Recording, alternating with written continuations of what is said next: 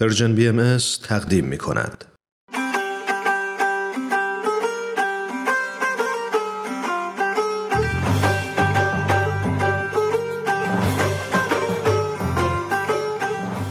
سربلندی ایران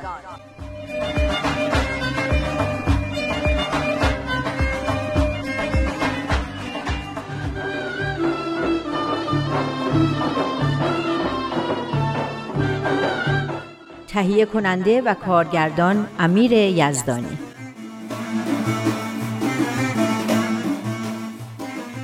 خب داشتیم با استفاده از کتاب سربلندی ایران راه های ترقی و سربلندی ایران رو میخوندیم. حالا هم رسیدیم به پیام 12 اسفند 1391 این پیام روشن می‌کنه که چرا بهایی ها در عین حال که به کسایی که فعالیت های سیاسی دارن و به دنبال ایجاد تحولات مثبت هستن احترام می‌ذارن تو سیاست دخالت نمی‌کنن. قبلا خوندمش خیلی مطلب مفصلیه. بعضی جاها هم خیلی سنگین میشه اما فکر کنم جواب اصلی تو همین چند پاراگراف آخر باشه. اینطور که من فهمیدم باهایا تو سیاست دخالت نمی‌کنن چون نمی‌خوان درگیر روش های غیر اخلاقی بشن که تو دنیای سیاست هست. البته بعضی از این روش های غیر اخلاقی به خاطر فسادیه که تو همه چیز ممکنه پیش بیاد. اما حتی قواعد رسمی دنیای سیاست مثل رقابت و مبارزه بر سر قدرت و دستبندی و حزبگرایی برخلاف اصل وحدتیه که بهایی می‌خوان در جامعه خودشون رو در کل دنیا جاری کنن. اینجا میگه باید بر اساس همکاری و با نیروی عشق و محبت و وحدت و دیگه چی بود؟ خدمت خاضعانه و اعمال خالصانه و کلا قوایی که روح انسان داره. درسته. میگه باید با اینا دنیا رو درست کرد. البته اصل قضیه اینه که شما هم مثل بقیه مردم ایران علاقمند به آبادانی ایران و درست کردن اوضاع کل دنیا هستین اما به روش خودتون. روشی که توش جنگ و خشونت و این چیزا نباشه. درسته. بهایی ها نسبت به مسائل ایران و دنیا بی تفاوت نیستن. اما روششون برای درست کردنش فرق می‌کنه.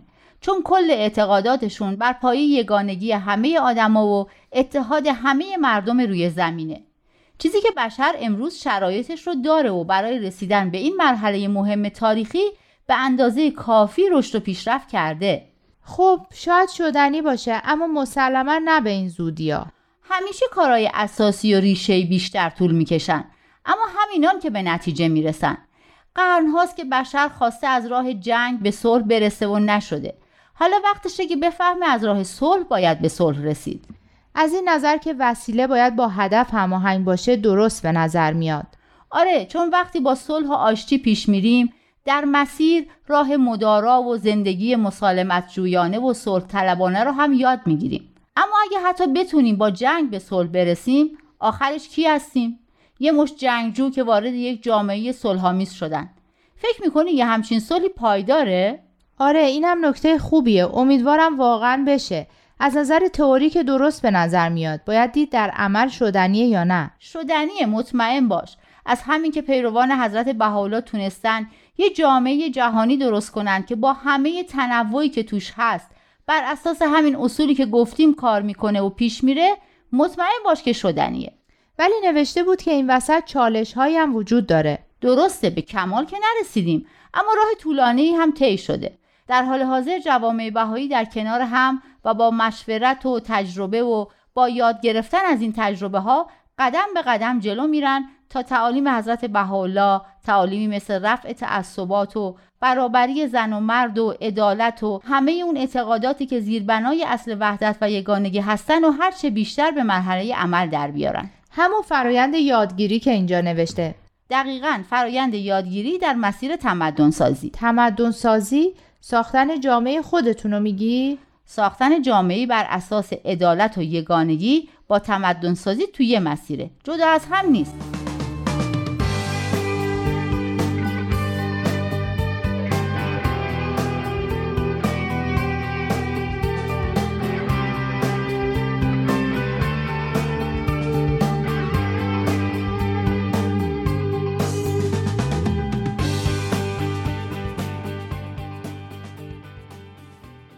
شما یه جامعه کوچیک متحدی رو بر اساس صلح و اصول یگانگی می‌سازی و دیگران رو بهش دعوت می‌کنی. این میشه هسته تمدن صلحآمیز و متحد بشری.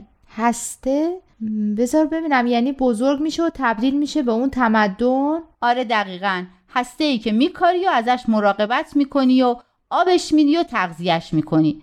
اون هسته هم کم کم تبدیل میشه به یه نهال کوچیک و کم کم شاخ و برگ میده و رشد می‌کنه و تبدیل میشه به یه درخت بزرگ که همه می‌تونن از سایه و میوهش استفاده کنن.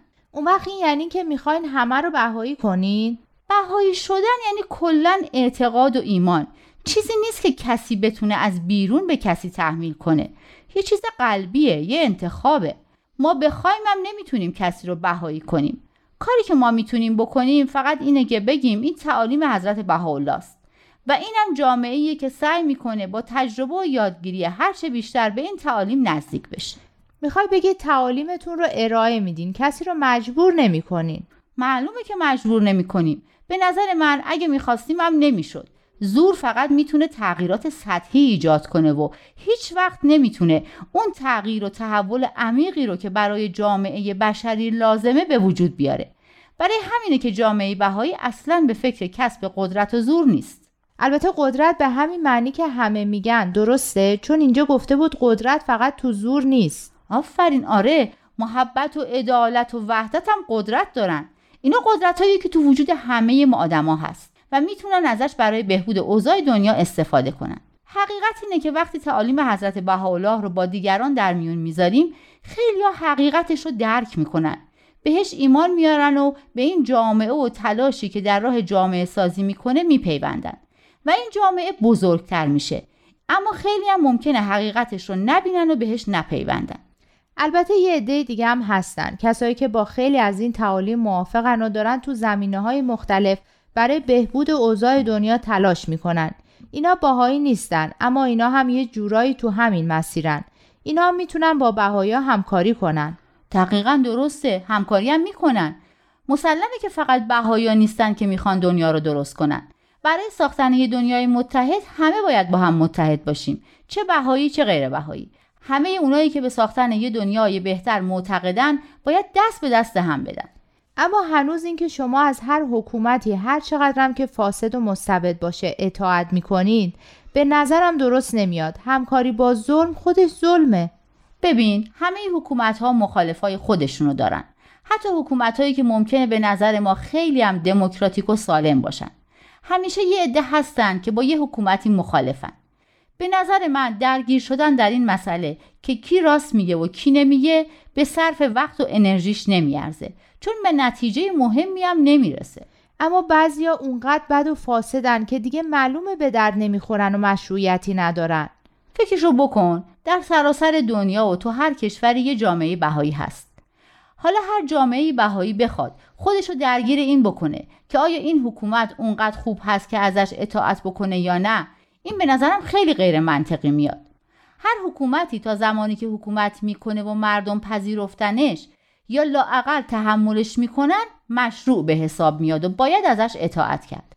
البته از قوانینش از اونجا که بر حسب قانون داره انجام میشه. حالا اگه کارای غیرقانونی کرد چی؟ مسئله اینجاست. خب همیشه و تو هر حکومتی یه عده پیدا میشن که کارهای غیرقانونی بکنن و از مقامشون سوء استفاده بکنن. اینا رو باید با استفاده از همون قوانین مجازات کرد. بازم از راه های قانونی.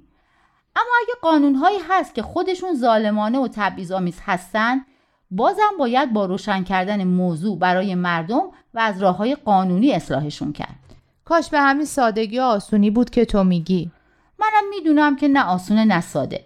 اما بهترین و موثرترین راه همینه. خیلی از قوانین هست که داره از همین راه تغییر می‌کنه.